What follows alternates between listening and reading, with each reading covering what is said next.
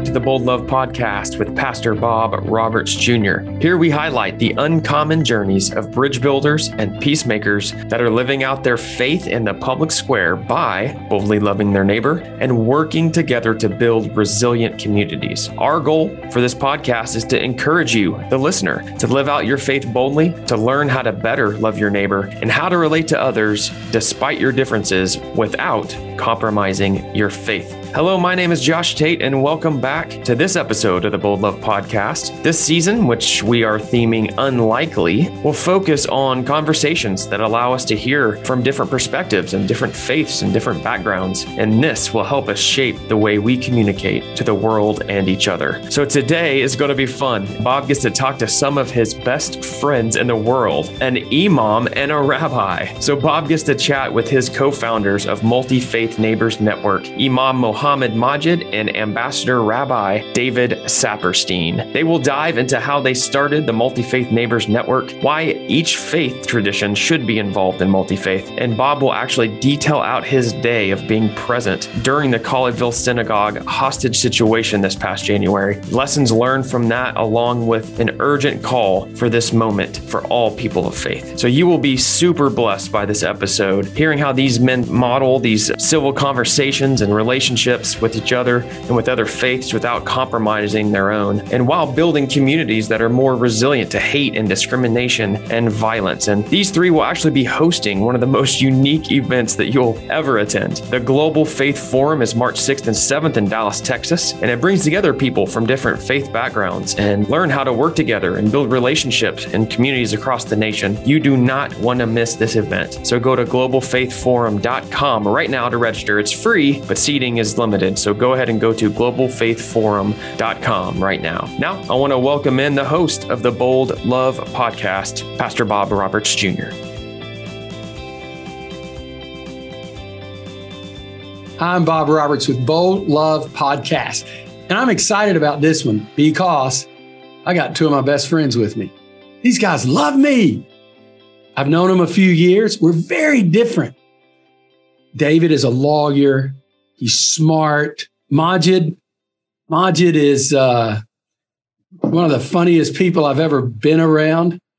And they're both smart. They're reflective. I just love working with them. I love hanging out with them. If you would have told me even 10 years ago, Bob, two people that you're going to love more than anybody else, they're not even going to be in your own faith, I wouldn't have believed it. But I do. We work together. We work around the world. I do. I'm serious. I run David crazy because when I get him alone, I'm always talking about theology and what Jews believe. Well, let's just jump right into the questions. David, yeah. I'm curious. You've been a rabbi, uh, you've been a professor at Georgetown, you're a lawyer, and you become the ambassador for international religious freedom. I want to know about that journey. A lot of it started in my childhood. My parents were extraordinary world travelers. I don't think my dad ever made more in his 50 year career at the congregation he was a beloved rabbi at. It. I don't think he ever made more than $40,000. I have no idea how they did it, but mostly traveling before jet airplanes, but as late as the 1990s, they got to 80 countries. And wherever they went, they visited Jewish communities, often small communities, often beleaguered um, communities, and they would bring back stories of of the struggles that uh, oppressed Jewish communities face. Um, and they would often meet uh, with, because my father was a prominent uh, rabbi here, with through connections with interfaith allies of his with leaders of other faith groups and learn about their stories.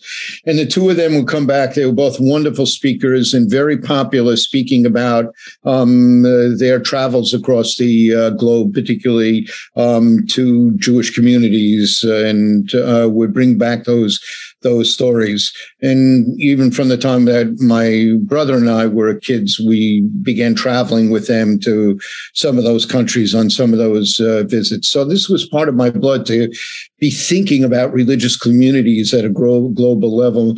My father was the North American chair of our international body, the World Union for Progressive Judaism, um, that now has a presence in over 50 countries um, uh, across the uh, across the globe, um, and which I many many decades later was honored to serve as the president, the international uh, president of.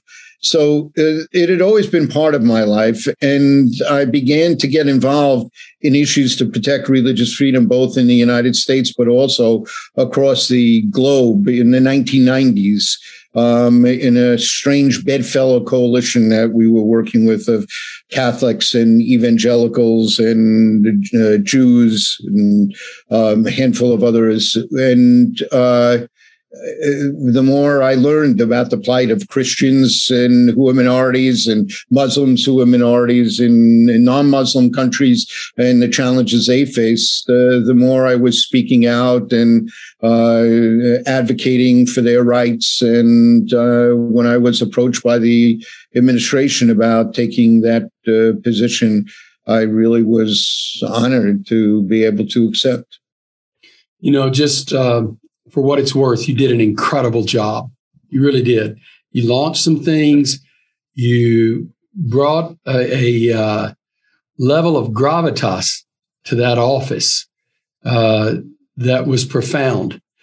And uh, many of the things that Ambassador Brownback and even Rash- Ambassador uh, Hussain, I'm used to calling him Rashad, uh, have done. I mean, you started it. And, and, I want to thank you for that. I remember being uh, at your installment and thinking to myself, only in America would an evangelical pastor, uh, where there's millions of evangelicals in the country, be celebrating a Jewish man uh, being the ambassador for religious freedom. And uh, it's exciting. And watching you, David, the way you work around the world, the way you embrace people, I, I'm I'm always fascinated uh, because you're a very smart man, but you know how to have that common touch, and it matters.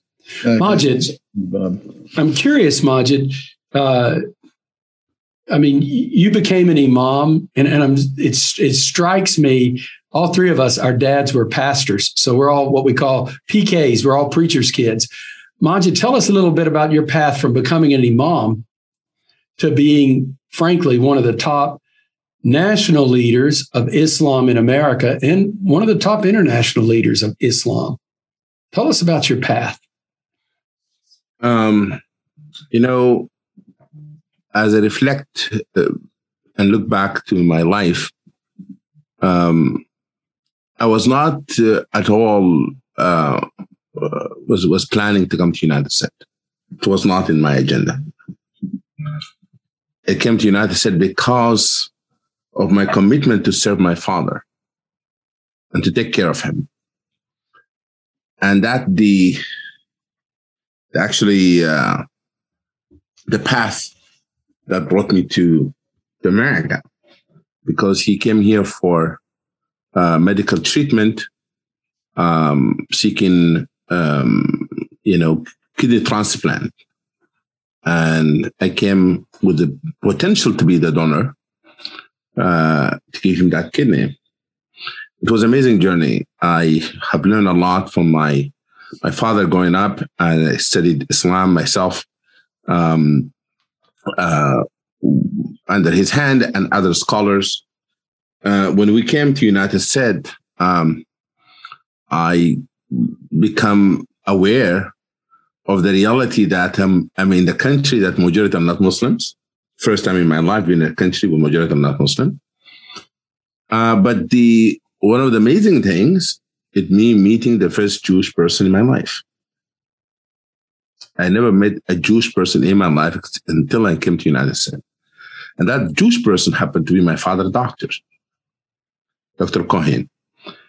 And really uh, brought me to understand uh, that the um, the diversity of humanity in terms of faith and religion and commonality of humanity in caring about others.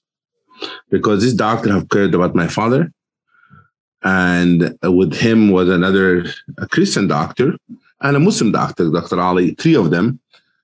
They were my father doctors. Therefore, I have seen the first interfaith um, uh, relationship of trying to heal a man to take care of him. I said that many times. But, uh, you know, after my father passed away, I came back to the United States. You know, I started already uh, studying, um, going to college here uh, to study other subject other than theology. And uh, I was offered a job um, to work in uh, one of the Islamic center here in DC. And I started teaching Islam and share Islam with people of other faiths. And I ended up in ADAMS Center 1997, which is now actually 25 years of being in the same mosque. 25 years. Mm. It's amazing that uh, reflecting back on it. Um, and the the reality of, of being an imam in America is that you do not uh, have the same um, understanding of Islam that you understood in Sudan because the American context. For you, you are in a mosque that someone from South Asia, some African American, white American convert, uh, you know, name it. And each one of them come from different culture, uh, you know, different understanding of Islam. And therefore, I end up uh, trying to navigate all of that. And one of the things that uh, led to me being an international stage is that I wanted to uh, have a broader understanding of Islam in America, involved with ISNA, Islamic Society of North America. I joined the executive committee and then become the vice president, become the president of Islamic Society of North America. Uh, but my mosque uh, become uh, also uh, go-to by federal government and local government. And, you know, especially unfortunately after 9-11, so many things have changed, but something positive things also have changed, which is the larger community have reached to Muslim community in solidarity. And since you're talking to Ambassador Rabbi David, my friend David, um, he is one of the people that I really admired in in uh, addressing the issue of uh, bigotry against Muslims. And I was uh, lucky to be part of the launching of, uh, you know, the one of the organization that uh, uh, meant to defend rights of Muslims, and David was one of the people who have contributed to that. And then meeting this Pastor Bob Roberts, that helped. No, wait a minute, wait a minute. Hey, I do want to. I want to go full Baptist on you here. Did you think of yourself? So there's not that many Muslims in America. Now, if I would have been a Christian in a Muslim nation and I was going to uh, pastor a church there, we would call that being a missionary. Did you think of yourself as a missionary in America? No, no I, I, no, I did not. I, I thought about myself as uh, a servant of Muslim community, okay, providing service to the Muslim community. All right. Now, I want to ask you this. Uh, since you've been in, in America, both of you, and I'm going to start with you on this, Magid. Have you ever faced discrimination or been persecuted? Not in, uh, I have to be honest, not personally, not personally, but I, my community have received uh, hate mails. Uh, we have mosque were vandalized more than once. Uh, after 9 11, we have all of this writing on our walls go back home, you don't belong to America. And that really have made many of our communities saying, is the country turning against Muslims? What's going on here? But guess what happened? The next day, the Jews showed up with a big poster saying, We love you, want you to be here. And then the Christians showed up and the Sikh showed up. And then we said, okay, that's not the narrative. This is a narrative. That's good, Magid. Yeah. I do know I've been with you uh, on multiple occasions when people would give you a hard time for being a Muslim. What is that like when someone belittles you, uh, accuses you of things that are just ridiculous? How do you handle that? Yeah, I, I I've been confronted with bigotry uh, I, I thought there's a difference between discrimination, I mean somebody being denying me a job or denying me things because of my color. But bigotry, uh, you can just Google me. You can see how many people don't like me. You know. how do you, how do you handle that? You know, You know, um, every clergy, every faith community leader has to believe that uh, you will have um, critic, reasonable critic, and you're going to have some people don't like you to, to begin with. But if you study the, the scripture, uh, Jesus was not like uh, this is time that much, huh? and Moses or Muhammad and all of these uh, great men. And therefore, if, we, if we're expecting a free ride and smooth ride in this path, and that's not what it is meant to be. Uh, every uh, person who will have a stance on issue will have someone objecting them and resisting them and maybe even um, belittling them or have bigotry and hate toward them. Uh, you have to be optimistic. You have you have to believe in human project. and you and you are Magid. You are. I've I've watched you and uh, appreciate that about you. What about you, David? Have you ever faced discrimination or bigotry or people coming well, after you?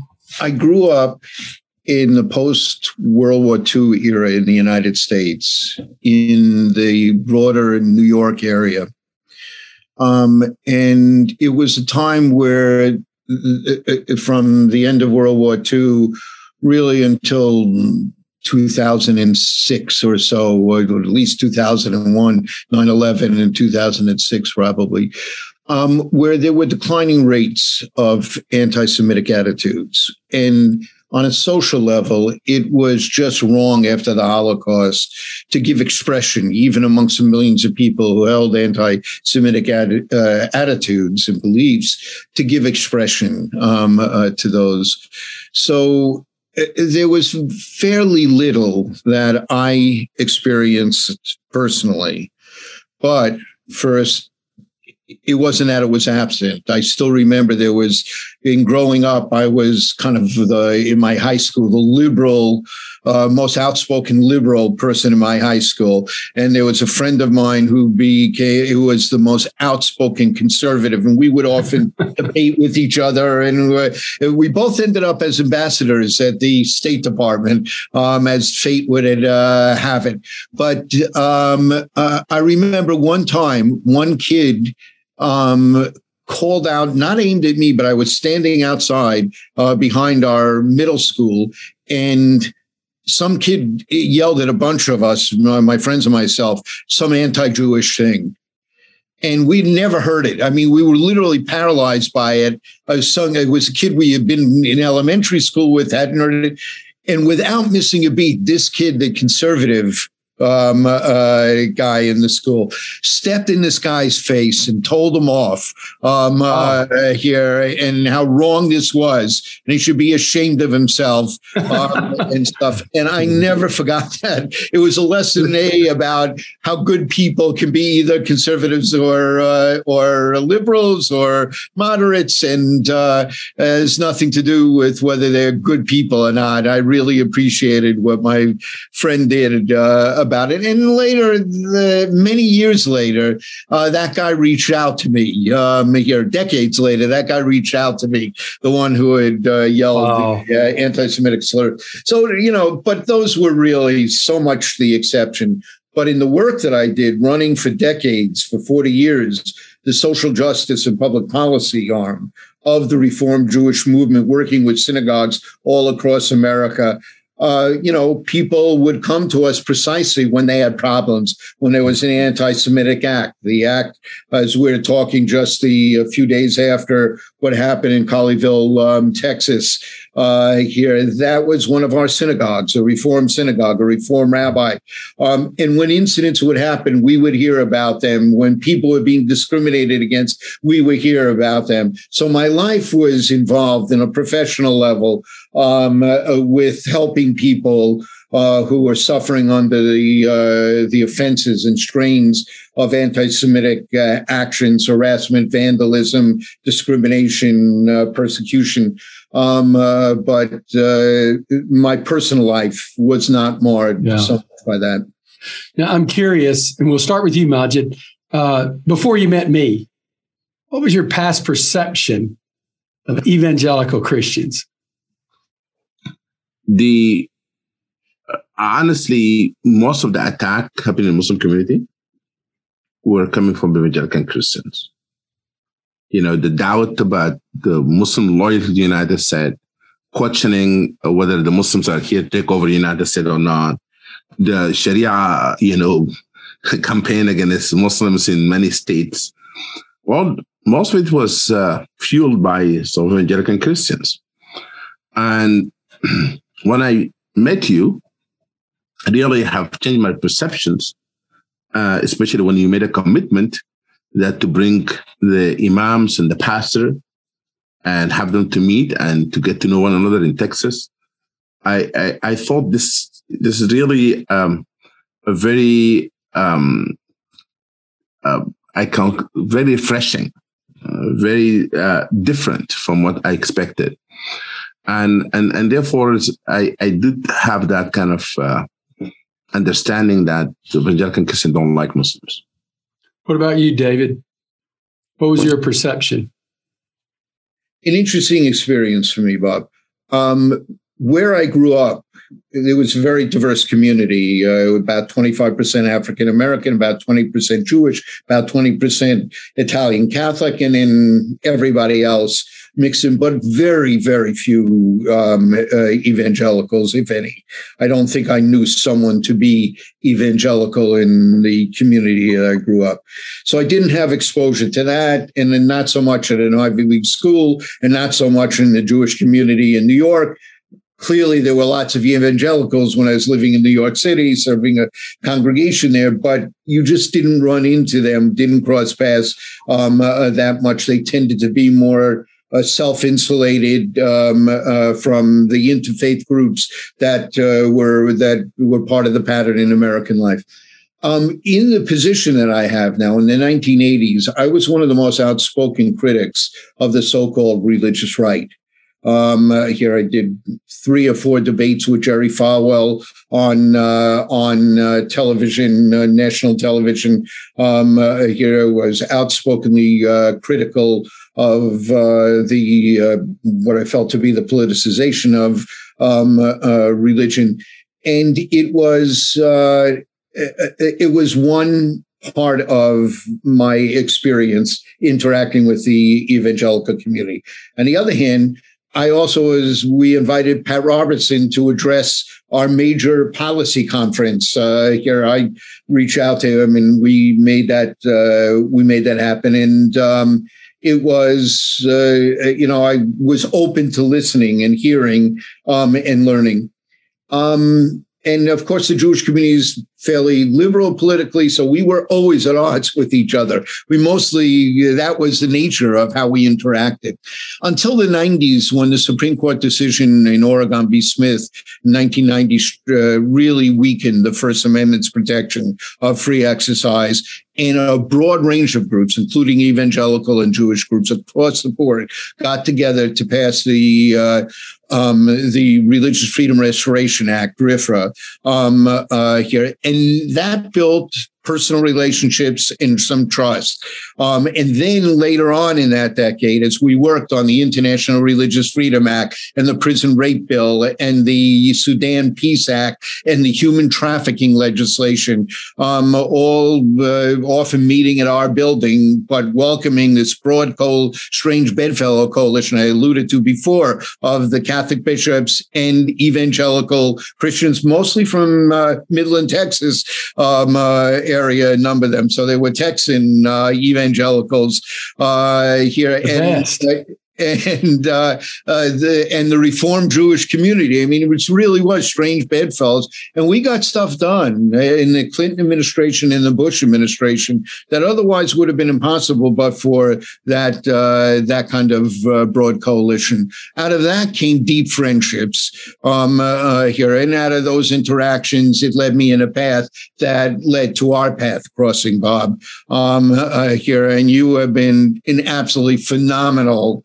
um, exemplar of of what uh, authentic evangelical Christianity is, can be, and the openness and willingness um, uh, to learn from each other and to work together cooperatively, um, etc. So you certainly have changed uh, and deepened my understanding of from some of the images I had back in in the 80s, but it was part of a path that I was on, um, and you just sped it along quite a bit. I love my tribe but I have no illusions about our sins and our weaknesses and our fallenness. And we have created uh, challenges for Muslims. We used to, here's the good news, Muslim, uh, Magid. We used to do the same thing with the Jews and we got better at it. We've still got problems, but we've come a long way. It's not like it was 100 years ago. Hopefully, we'll come the same with, with Muslims. I look at all three of us. You know, David, you're liberal. I'm conservative. We're different religions. We're different races. And yet, we three guys have a lot of fun together. We love to work together, and we're very different. Uh, D- David, you're the intellectual. Uh, you know, Magid, you're kind of the politician. You're not a politician, but you know how to move in and out of circles and do stuff. And I'm just the workhorse that comes up with crazy ideas how we can get it together. Why do you think it works for us to work together? I'm curious because we really are different and, we don't agree with one another on different things. But I do believe we love one another. Why do you think it works, man? I, I, I do believe that you have to be sincere in relationship. Even if you might not see eye to eye in theology, but you have to be sincere with your relationship. You have to be genuine with relationship.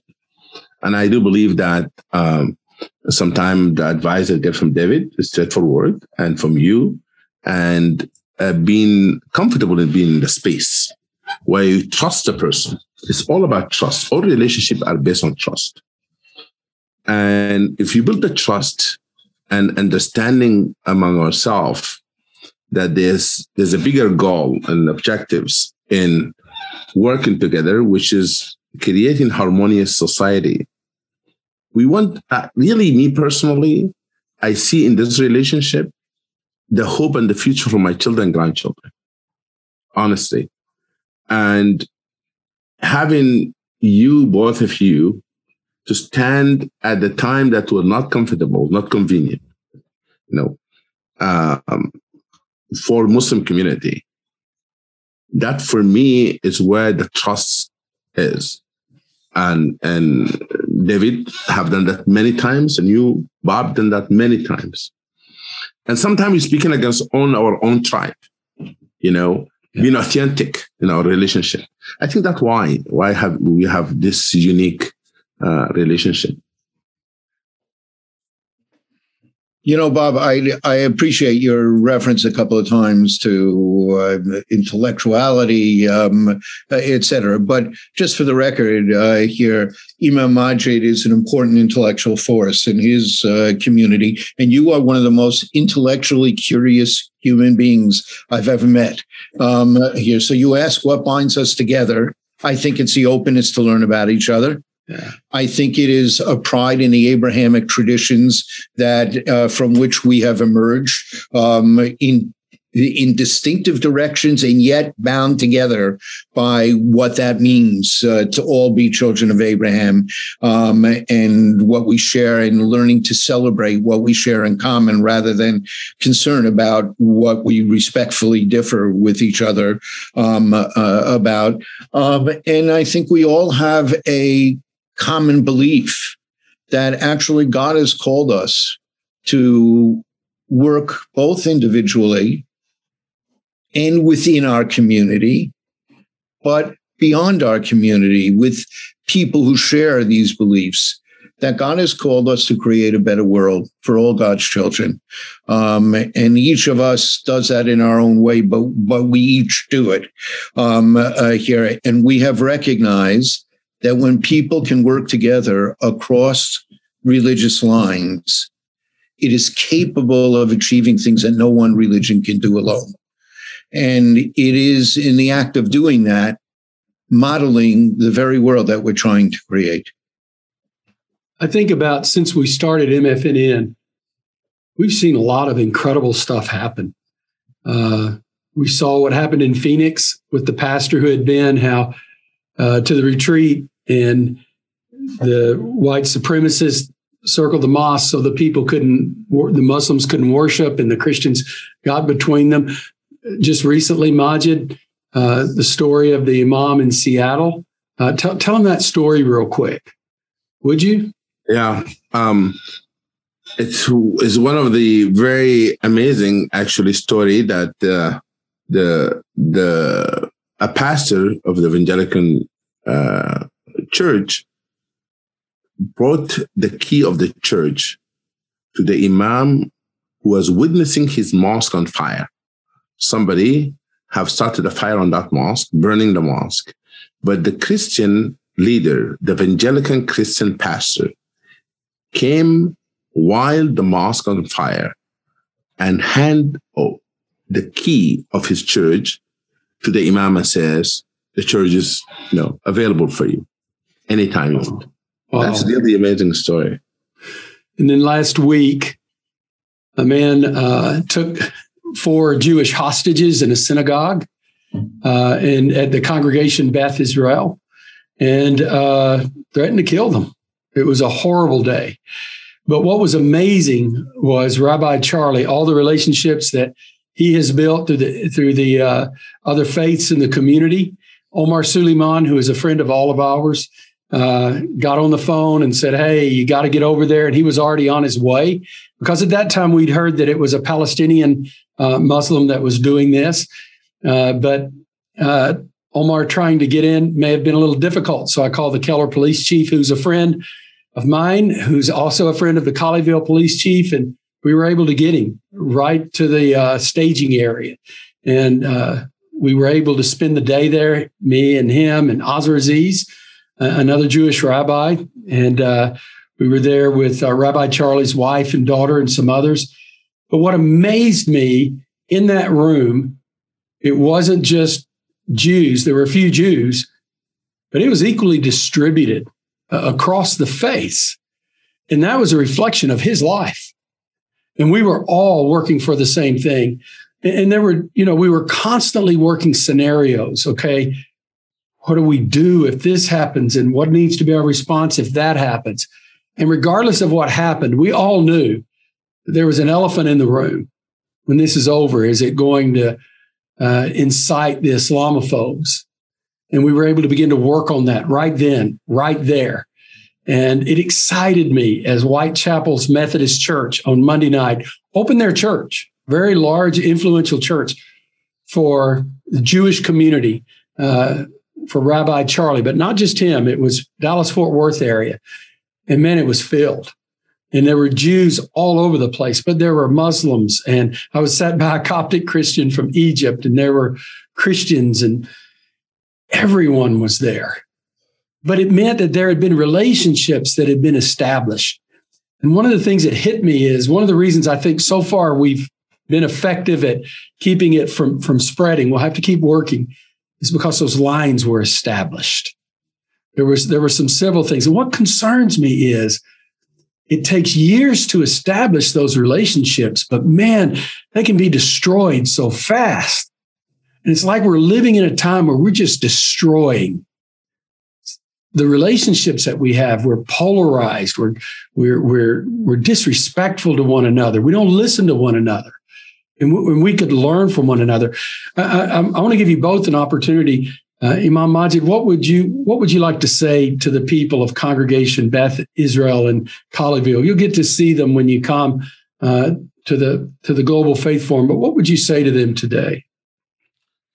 You know that that night I, I posted in my Facebook that me and my community were praying for them and praying for the, praying for the safety of the rabbi and the member of congregations and we thank God that they were safe. And I just want to tell them that as a Muslim uh, leader and uh, member of, uh, you know, the uh, Imam uh, Council group here in, in, America, we are there for you. Where he will be, continue to be there for you. I cannot imagine what you went through, but uh, all our love for your community and our support and solidarity with you and I pray that God Almighty will not have us to see anything like this again in any synagogue or a mosque or a temple or a church. Uh, but I really appreciate what this that community have done in building relationship and shows how much care and love that people have for them. And I really want to thank you, Bob, and thank all the leaders who stood with them and being there for them. And that, that's what religion is all about. Show care, compassion, empathy. And I think uh, they have really um, have established a model to, for all of us in building those relationship and having the faith community be there for them. Uh, and I heard the sermon of the rabbi after the. Oh, amazing. that's good. That's amazing, amazing sermon. Yeah. Yeah. David, what would you like to say? This is one of your reform congregations. anything you'd like to say to them? First, uh, for many years, we have been extremely proud of Rabbi Charlie Cytron-Walker's interfaith social justice work and his his the energy and, and gifts he's brought to bear as the rabbi of this congregation, a small congregation, newly created, that really uh, is is thriving uh, because of uh, uh the dedicated lay people who have put so much into building that uh, congregation, and a rabbi who is a good match for it.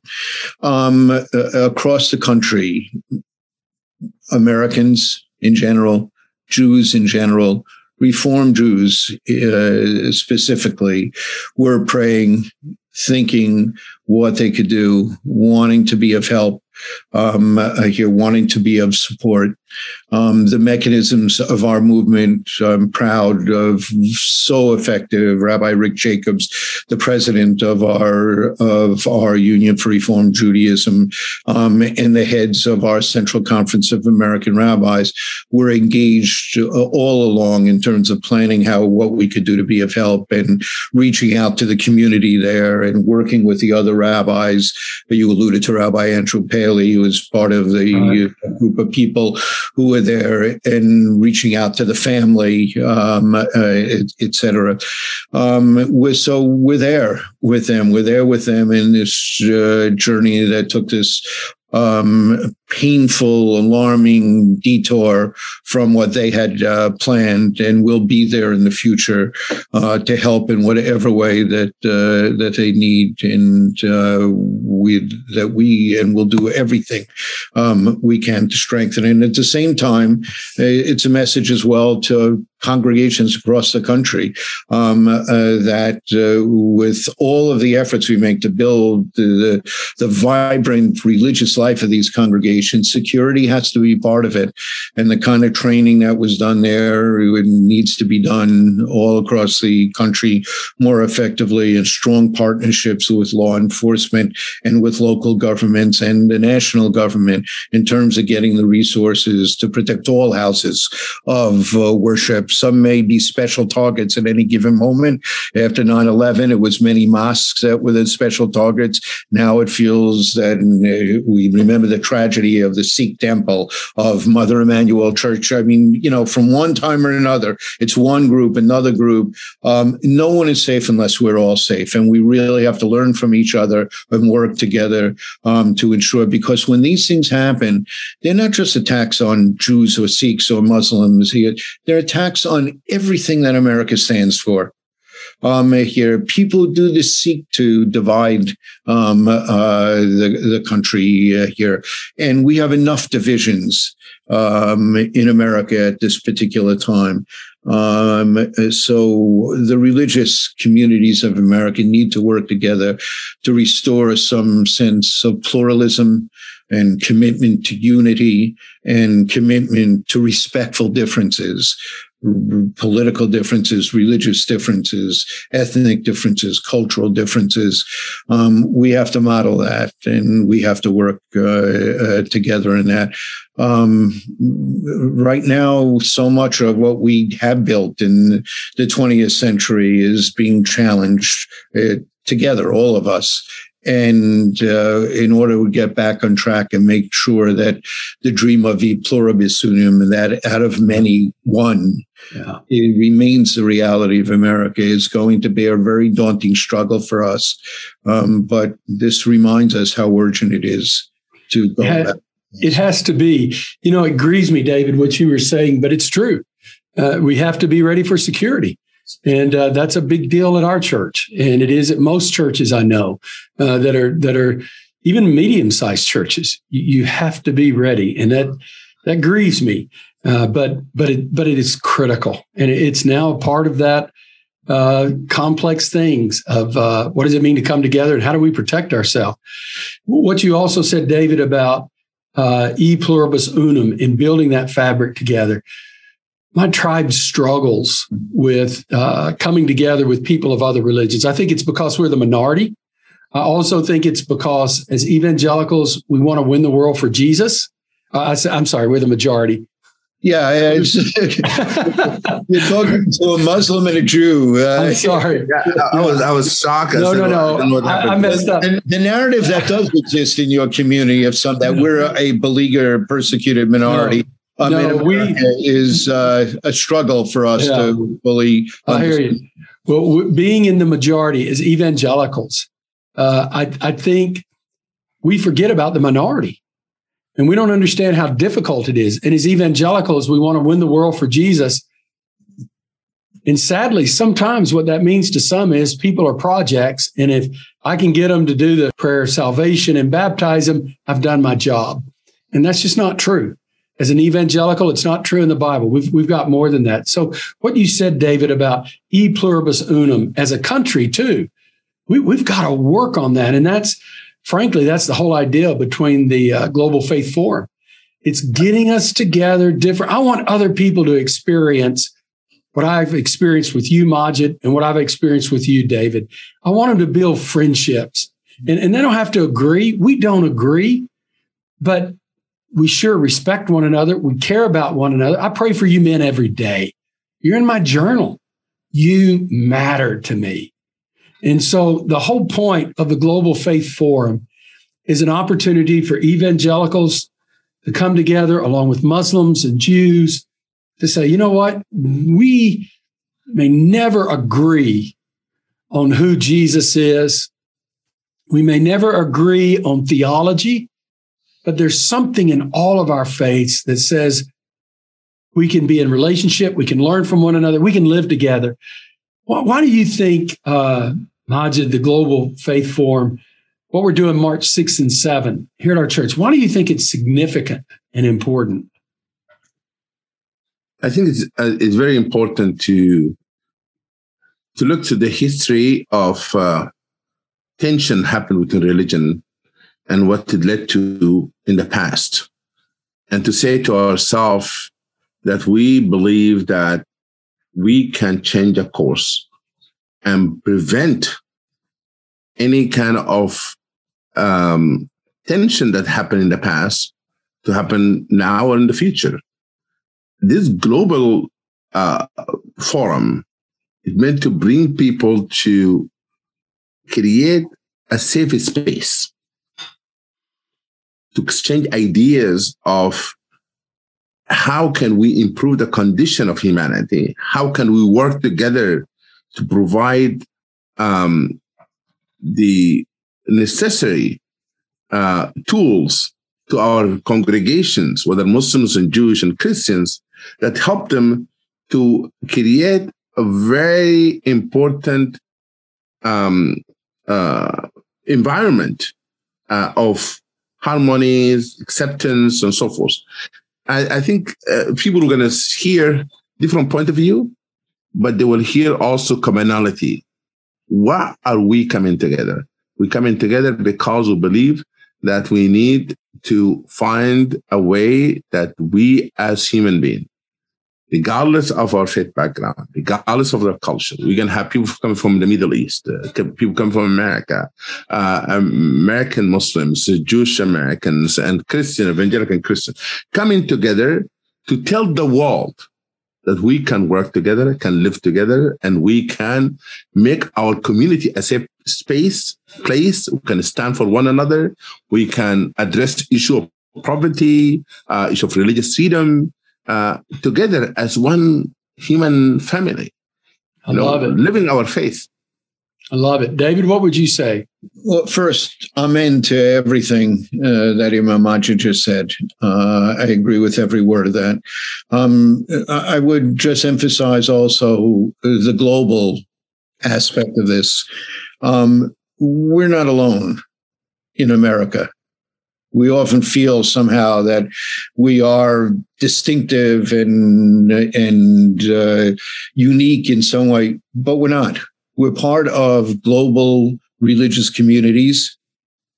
Yeah. We're part of a global world in which no one can really be um, uh, alone on an island. Um, here, we're all affected by the problems that the world look at the COVID crisis that the world is uh, uh, afflicted uh, with, and that's true in religious life as well. There are hundreds and hundreds of millions of people who are severely persecuted um, and discriminated against uh, because of their religion, because of the way they want to worship God.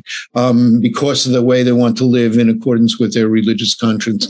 Um, and uh, we have to recognize that. And uh, I'm glad that this does it. I also want to add that this is a significant contribution um, uh, to that understanding. But I do want to say a word more, Bob, if you allow me to. Sure. And I think I speak for Imam Magid um, uh, here as well. We've made a joke before about minorities and majorities, and you said that evangelical you know, are a, a majority. And I want to make clear that first, we all know they're not. Um, uh, here, they, they are the largest segment of American religious life. They're not a majority. And sometimes even large numbers of people can really feel isolated from the surrounding culture um, and face real problems, whether they are a small minority or a huge uh, uh, segment of the uh, of the uh, nation in which they're a part of, the community um, in which they're part of. And we understand that there are real challenges that many people in the evangelical community feel um, uh, today. So we were kind of making a, a joke about um, our respective sizes um, uh, before, but I simply want to say you have listened with an open heart to us. We have learned and listened from an open heart for you about the needs, the hopes, the fears um, of your community, the challenges of the evangelical uh, communities as well. So I'm particularly pleased that this event is being held in an evangelical uh, uh, church. And thank you very so much for hosting it. You know, David, I want to thank you for saying that because th- there is a mindset of an evangelical and how we see the world, how we see ourselves as Americans. And I think part of the struggle we have is is um, we're not the only ones in that narrative anymore. And so we don't want to lose who we are but we've got to make room for other people. And uh, I, I, really want to thank you for acknowledging that. And I guarantee you there's a lot of evangelicals that are shaking their head and they're shocked to hear someone like you make that statement. That's a profound statement. You know, one of the interesting things is sometimes I speak uh, to groups about things about interfaith. They go, wow, how did you learn that or whatever? And uh, where did you read that? And the reality, the things I've learned most are not necessarily the things I learned out of the books that I had to read, but it's out of the, how I've changed. And I've wound up, and, and it hit me one day. You know how we all talk about how that there's so much in common, let's build it there. But one day I realized at the end of the day, Magid is never going to agree with me that Jesus is God. You're never going to agree with me, David, that Jesus was the Messiah. So I began to ask myself, if I'm going to be in relationship with you, then I'm going to have to have a different test of how do I relate to other people. And I realized, why couldn't the measure of a mature faith be in relating to other faiths, not how much we have in common, but how much can we differ and still get along. That that was a I've you know got more comments about that, but that wasn't something I read in a book. It was being in relationships. And then it is, you know, people will freak out when they hear me say this, but the truth of the matter is I've read the Quran two or three times and uh, the majority of things that Christians would read if they read the Quran, they would not disagree with. And there's only probably about 3% that you would. And what you would disagree is obvious. You know, so there, there are, you're right, Magid, there's far more we have in common, but in our minds, we've so vilified people. I had a guy reach out to me from Arkansas today. He said, I, I want to be a part of this. So we don't do this here in Arkansas, but can I find, can you help me find an imam or a rabbi to come with me to Texas? So I want to see what, I want to see what I can do. And, uh, that'll be pretty interesting. Uh, but, but the point is we have got to come together and we don't need to let CNN and Fox and other media define for us who one another are. We need to define it around the meals together. And let me just say this it's free. We want everybody to come. You do have to register. To your point, David, we are taking security very serious. You have no idea what all we're doing for security. It's major. And uh, wish it wasn't that way, but it is. And so you do have to register. You won't be let in. It's free. But if you don't have a, uh, a registration, so uh, I would encourage you to register quick. Uh, it's it's growing. It's filling up. The night is going to be a big rally at six in the evening. Uh, Dr. Al-Issa of the Muslim World League will be speaking on the Mecca Declaration.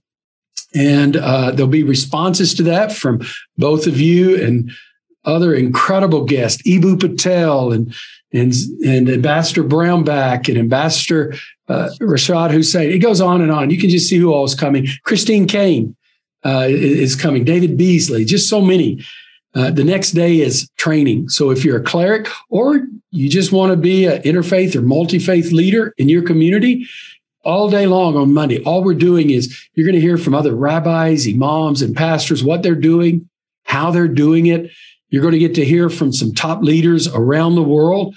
They're going to bring us encouraging. So I want to encourage you to, to register and get that in. One last question, and we're done. What and we'll start with you, Magid. What is the hope for the future of the work that you're doing? Let's project out 15 years from now and it's success. What does success mean for you? You know, uh, we are speaking now around the time of Dr. King memory. And one of the things that I learned about Dr. King, he was dreaming big. Yeah. He dreamed big. And I think his dream is still in the making, not yet completely fulfilled. But my dream is that to have communities that they see relationship beyond their own tribe they love a Jewish person and a Christian person and a Muslim person as the same way they love their own. Uh, my dream is that to bigotry and hate become so um, disliked and rejected. Uh, people who promote this kind of hate and bigotry will have very difficult time in any community. Uh, my dream is that in Muslim community, they will have no anti-Semitism and no um, uh, bigotry and religious discrimination in the majority Muslim countries against Christians. And to have the children, grandchildren of mine, um, they live in the neighborhood where they can walk in the street, a woman wearing a scarf, that doesn't have to look over her shoulder. Doesn't have to think that people look funny at her. That's my dream. It's a good dream. David? I think we face truly existential problems in the world. Climate change, economic inequality, the 2 billion people who live in significant poverty still all across the globe. Um, the danger of pandemics, um, the uh, the threats that come to us out of the natural catastrophes that seem to have escalated in the globe the hurricanes the earthquakes the the forest fires um, uh, whatever the cause of them is um, uh, here. And it's going to be a struggle for us to all hold together. We have to get back to the basic things that we share in common as far as those things are concerned, not the other things we share in common. But I truly believe overwhelmingly, we think God calls us to ensure that every one of God's child, including the poor amongst us, has food, has medicine, has education. I truly believe that people want to preserve God's creation of this earth that has been entrusted to our care for which we have been called um, uh, here guardians of the earth in the Bible. I truly believe um, that we think racism is bad, and we really want to do what everything we can to end it. I think we all believe religious persecution is wrong and we want to do everything we can to end it.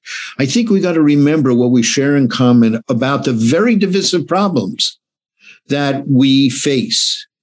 And we may take different paths to achieving those goals.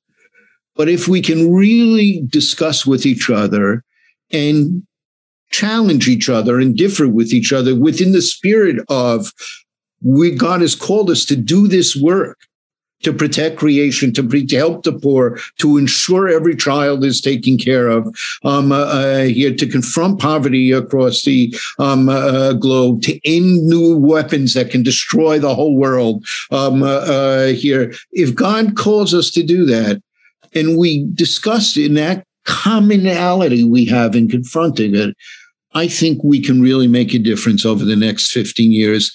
And for God's sake and our children's sake, sake, we don't have a choice because 15 years from now to begin to deal with them is simply going to be too late. And as Dr. King said, the fierce urgency of now reminds us that over the bleached bone and scattered residue of countless civilizations is the most terrible of all epitaphs the words too late. It's a Baptist preacher to me if I ever heard one. Yeah, wow. amen. Wow. Amen. So I would uh, say amen to both your dreams. I'm, I'm going to give just two statements of what I would dream. The first thing that I would dream is that when a Jew or a Muslim or a Hindu or a Buddhist or an atheist, doesn't matter when they see an evangelical 15 years from now, if they have a problem or if there's something they need help with, they'll run to that evangelical because the reputation will be they protect you, they care about people, they're the people that'll stand up for you. That's going to be a shift for my tribe, but that's my desire. Here's my second dream. My second dream would be much what you said, Magid, that we disagree with religion, but we don't dislike one another. That we can walk in, and love and respect and value one another. I'm so grateful for y'all doing this. I mean, I, I really appreciate it. I know you're busy, but thank y'all. Thank you. Thank you so much for joining us on this episode of the Bold Love Podcast. And during this episode, we talked about this huge event, March 6th and 7th, 2022, the Global Faith Forum. You don't want to miss it. So go to globalfaithforum.com to reserve your seats right now. For full show notes, links, and details about this episode, you can find them at boldlovepodcast.com and get all the details there. And we so much appreciate you joining us. And remember, at the Bold Love Podcast, we want to encourage you to live out your faith boldly, to learn how to better love your neighbor and how to relate to others despite your differences without compromising your faith.